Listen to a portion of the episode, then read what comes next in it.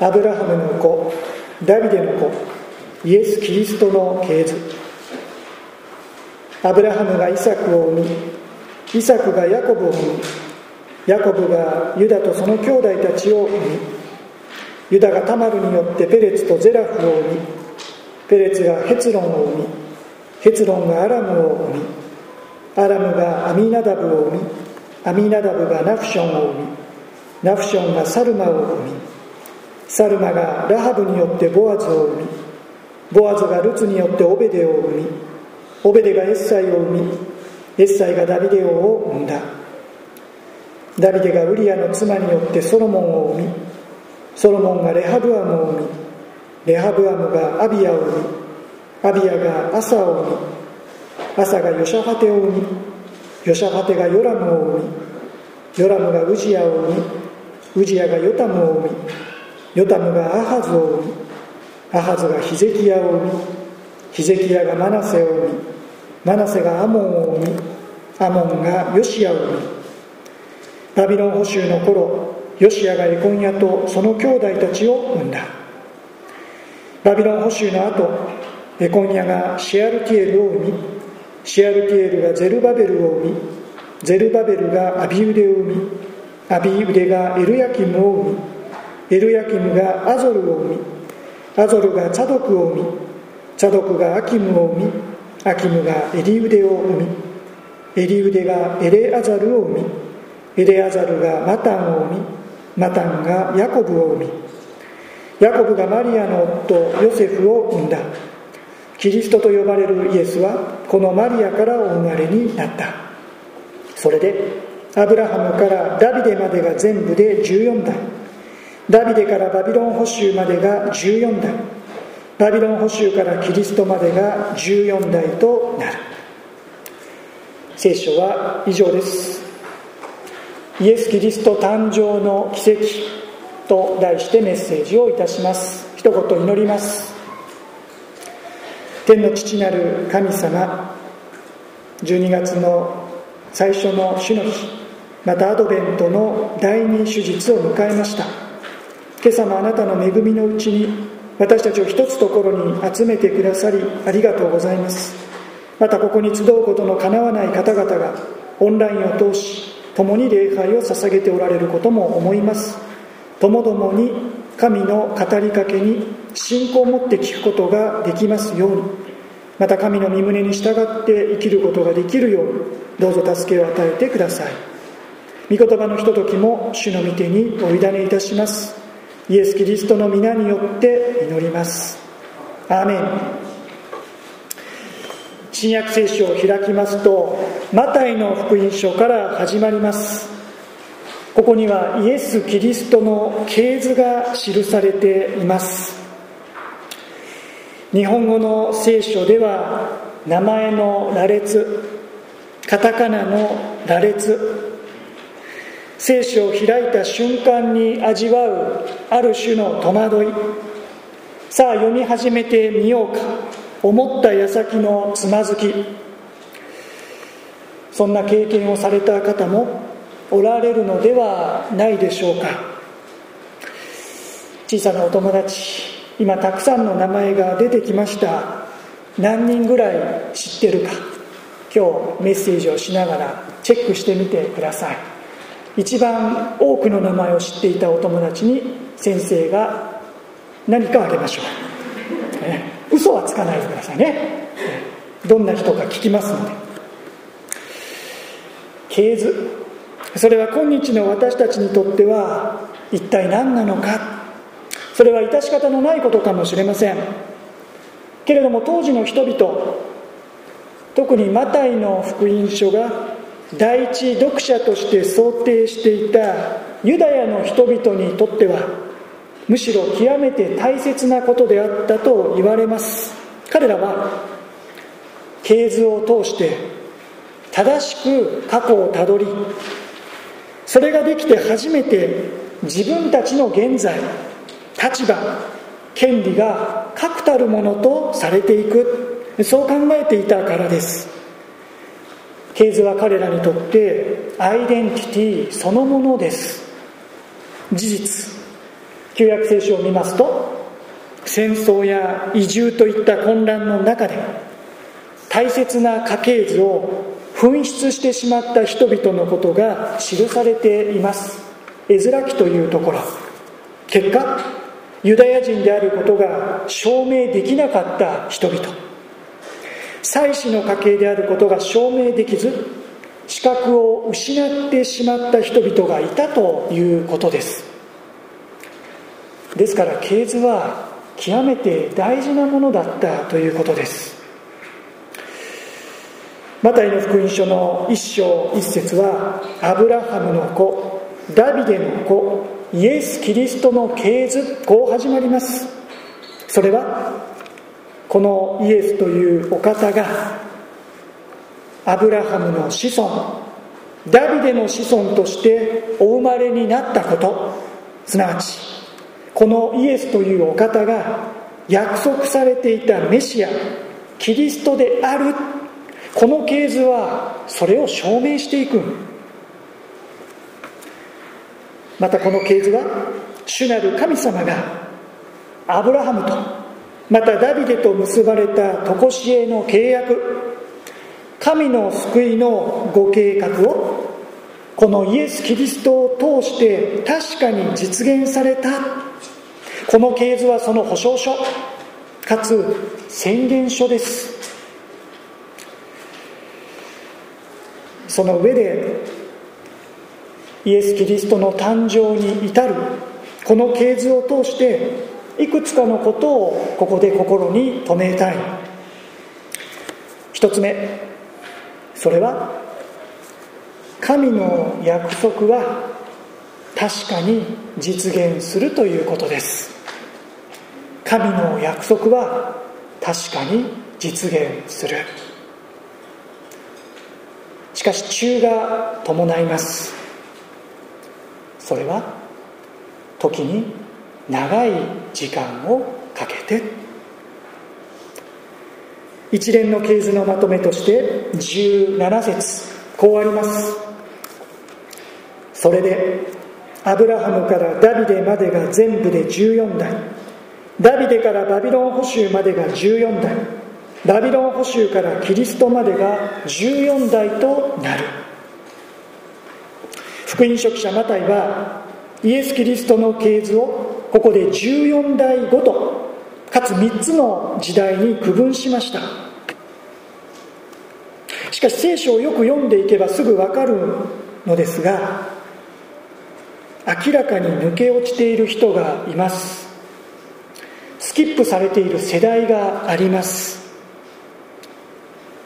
こうしたことからこの系図の不備が指摘されひいては聖書そのものの信憑性が疑われることもあります。間違ってるじゃないかと。けれども福音書記者マタイの目的はここで一人も漏らさず一世代も飛ばさずに正確無比な系図を書き記すことではない。あえて14代ずつにまとめ整えることで彼は伝えたい。神様のご計画の完全さ。神様の約束の確かさを。ここに表そうとしたのだと推察できます。ある人はこんなことも言います。聖書における完全数は7ここにはその2倍である14それがさらに3つ積み重なることで実はこうした数字表記の中にも神様のご計画の完全さその確かさを見いだすことができるのだと。そうなのかもしれません。しかしそれにしても14代14代14代そこには長い長い時間の経過があります。信仰の父アブラハムから名君ダビデオ。バビロン捕囚と捕囚からの帰還。その後の歩み。イエス・キリスト誕生当時はローマ帝国による支配。ざっと2000年余りの年月が実は2節から16節に至る系図には凝縮されています。2000年余り。途方もない時間です。誰も覚えていないかのような。もう何も残っていないかのような。けれども神様の約束は失われることはありませんでした。神様のご計画は2000年間の風雨にさらされながらも風化してしまうことはありませんでした。どんなに時間が経ってもどんなに時代が移り変わっても人が忘れ去っても神様は忘れてはおられない。むしろ粛々とご自身のご計画を進めておられた。後に主イエスをその母とその体に宿した母マリアはこう歌いました。ルカの福音書1章54節。主は憐れみを忘れずにそのしもべイスラエルを助けてくださいました。とまたやがて主イエスの道備えをしていくバプテスマのヨハネ彼の父ザカリアもルカの福音書1章72節。主は私たちの父祖たちに憐れみを施しご自分の聖なる契約を覚えておられたとこう語っています。主は憐れみを忘れずにご自分の聖なる契約を覚えておられた。彼らはそれぞれに感動的に歌ったのです。忘れてはおられなかった。覚えておられたんだと。それは裏返せば忘れられたのではないか。もう覚えてはおられないのではないか。彼らがそう思っていたのではないかということも想像させます。しかしそうではなかったと。忘れてはおられなかったんだと。神様は覚えてくださっていたんだと。その恵みの見ては今度はイエス・キリスト誕生からおよそ2000年の年月を経て今を生きる私たちにも伸ばされています。その救いの約束は私たちのところにも届けられているのです。忘れられたのではないか。覚えておられないのではないか。この系図は私たちに伝えます。そんなことはないんだよと。神様は今を生きる私たちのこともあなたのことも覚えておられるんだと。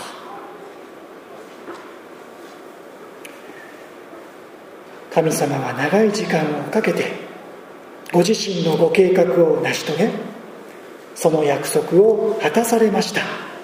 しかしそこには神のご計画の実現とはかけ離れた人間の歴史人の罪の歴史があったことを思います。それが2つ目のことです。2節以降この系図には信仰の父と言われるアブラハムに始まりその子イサクその子のヤコブ名君ダビデオ栄養映画を極めたソロモン。旧約聖書を彩る名だたる人物が顔を揃えています。けれどもこの系図が示しているのはイエス・キリストがいかに豪華絢爛なロイヤルファミリーから誕生したかということではありません。むしろ真逆。その最たる例が6節でしょう。6節をご覧ください。エッサイがダビデ王を産んだ。ダビデがウリアの妻によってソロモンを産み。ウリアの妻彼女の名前はバテーシェバ。後に正式にダビデ王の妃その一人となりました。しかしこの系図はバテシェバとは記さずあくまでウリアの妻他人の妻と表示します。ここには名君ダビデ王の消すに消されぬ大きな罪がかえって克明に記されていると言えるでしょう。さらにウリアとはダビデの忠実な部下の一人ではありましたが彼はヘテ人ヒッタイト人違法人でした。つまりエッサイがダビデ王を生んだダビデがウリアの妻によってソロモンを生みここはダビデは違法人ウリアのその彼の妻によってソロモン王を生んだのだとそう記されているわけですここだけではありません遡れば3節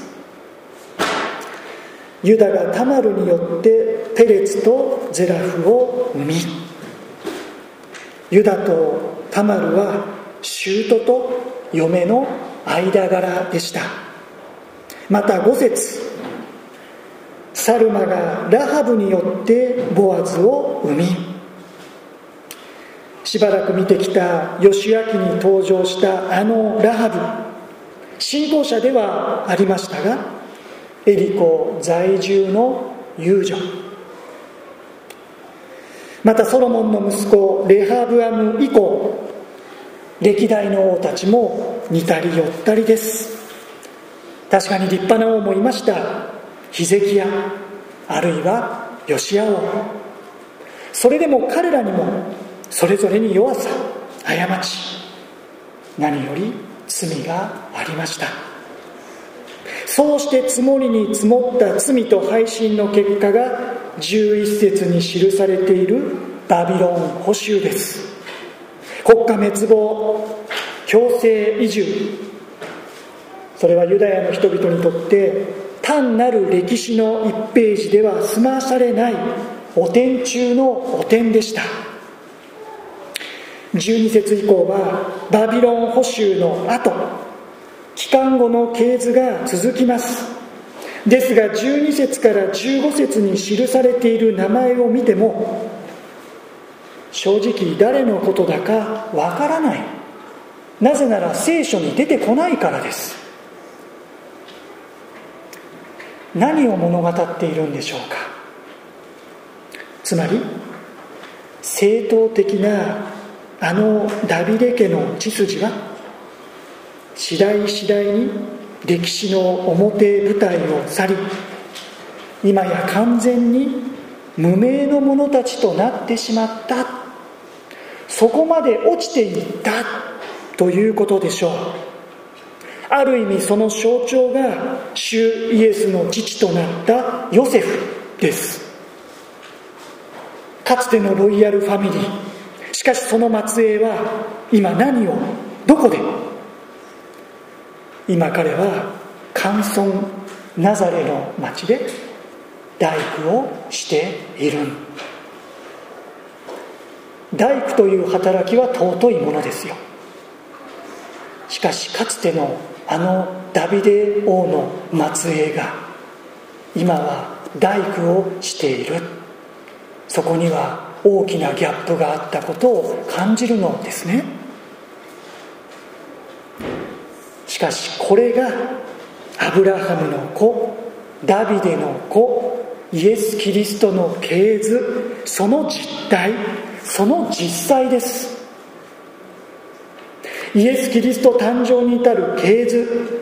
しかしここには神の約束の実現とはあまりにかけ離れた不完全な人間の罪と背信の歴史がこれでもかと綴られているのです。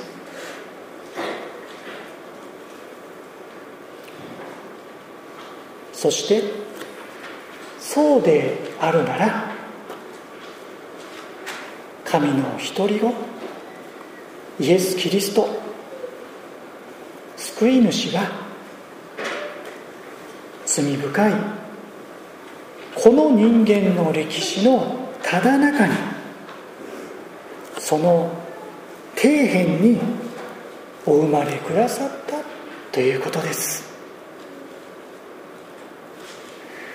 イエス・キリスト誕生に至る系図が奇跡がどこまでも罪汚れた人間の歴史であるというのなら神はその人間の歴史にどこまでも寄り添われ人の罪深い営みをどこまでも耐え忍ばれなお忍耐強く導き続け支え続けついにはその暗き人間の歴史のただ中にご自身が飛び込んでこられた。飛び込んできてくださった。人となって。人となって来てくださった。それがクリスマスです。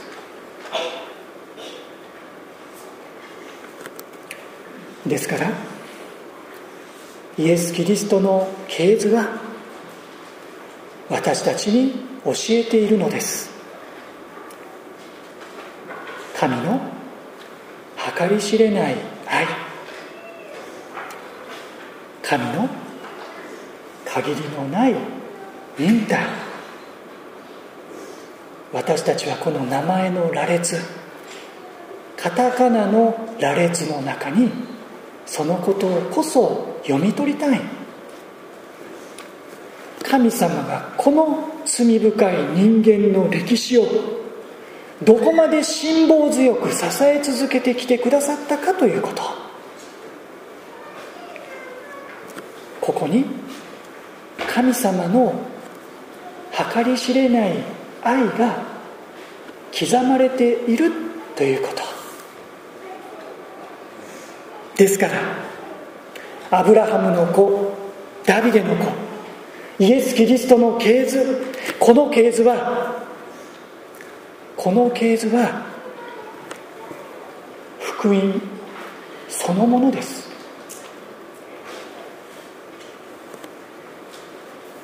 この系図は私たちに届けられた福音なのです。これほどまでに神様は罪深い私たち人間を愛しておられるのだ。この系図は私たちにそのことを伝えたい。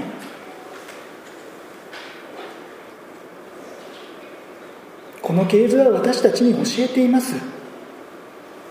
私たちの歩みがどんなに薄い汚れていたとしても私たちが取るに足りない無名の一人であったとしても私たちの人生が苦しみ悲しみ痛みの絶えないそんな人生であったとしても悩み尽きないそんな人生であったとしても愛の神様はそれでも私たちを見捨てることをしないんだと。この系図は私たちに訴えています。この系図は私たちに伝えます。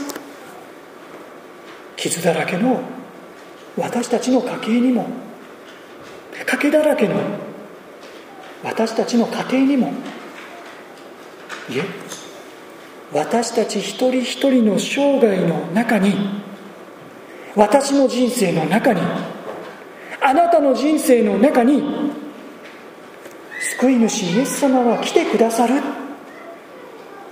救い主イエス様は生まれてくださるのだということ。をこの系図は私たちに伝えているのです。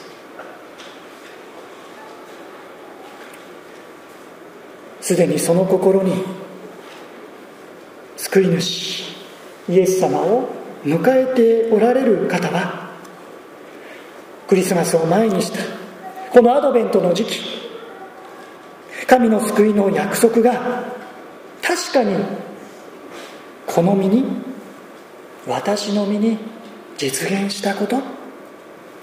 その恵みに心を向けていただきたい。そしてそこに至る神様の愛と忍耐を忘れないでいていただきたい。まだその心に救い主イエス様をお迎えしておられない方これからお迎えしたいと思っておられる方おられるでしょうか。主がそんな皆様方に信仰を与えてくださるように今年のクリスマスいえ今日皆さんの心に救い主イエス様が誕生してくださいますように。また皆さんがその心に救い主イエス様をお迎えすることができますように。そして私たち一人一人がイエス・キリストの恵みの系図にその名を刻ませていただくことができますように。そうです。アブラハムの子ダビデの子イエス・キリストの系図。この系図には続きがあります。ここに記されているのはおよそ2000年の歳月をかけた主イエス・キリスト誕生に至る系図。その奇跡。あれからおよそ2000年。今は再び来られる主イエス再臨までの系図が主を信じる者たちの系図が信仰によってアブラハムのことされた者たちの系譜が日々天で書き加えられているそのことを思うのです。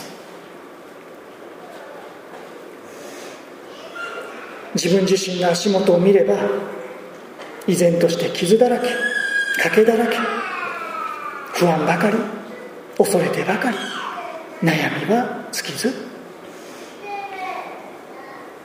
しかし主なる神様はそんな私たちの歩みさえ用いてそんな私たちの家系図をさえ用いてご自身のご計画を進めついには成し遂げてくださる。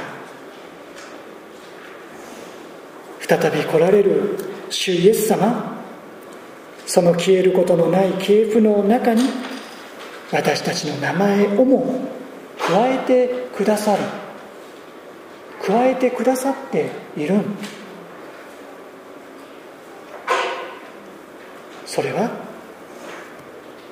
あなたの人生があなたの歩みがあなたの信仰があなたの存在が私の計画の実現のために確かに必要だったんだよ。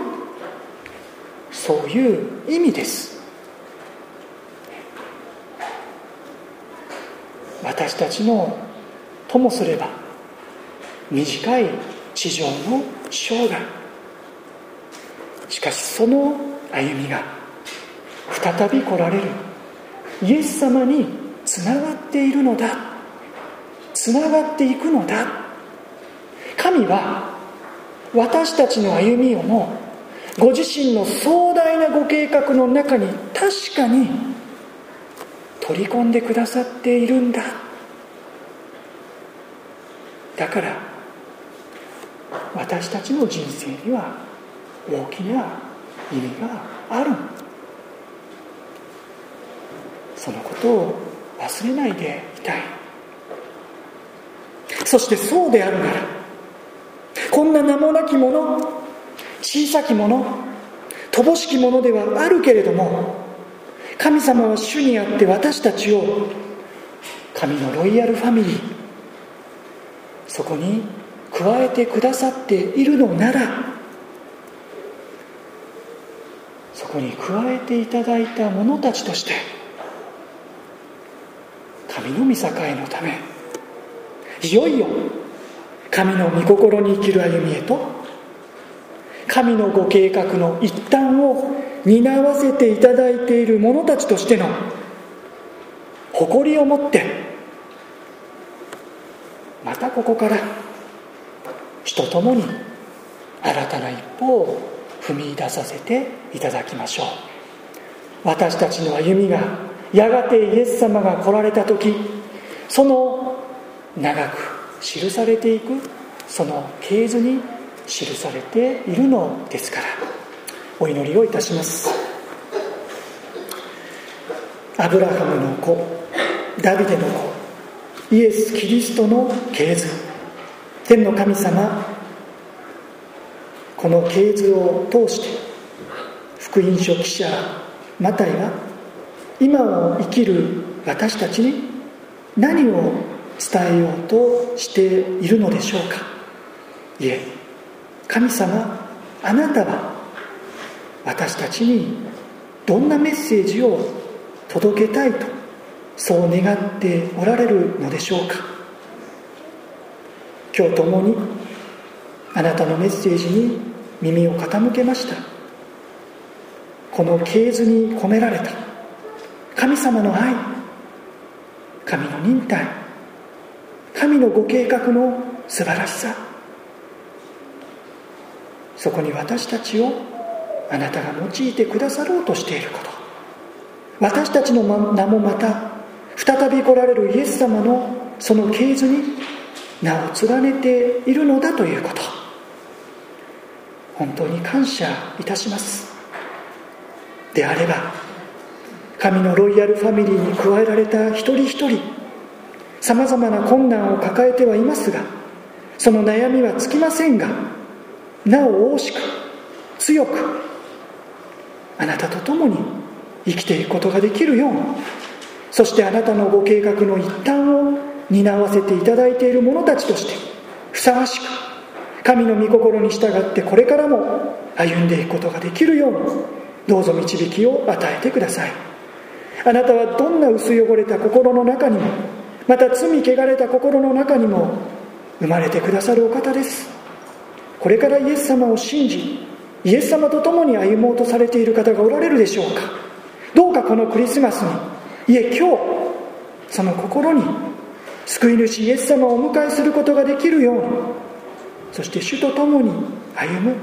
その人生の新しい一歩 BC から AD を。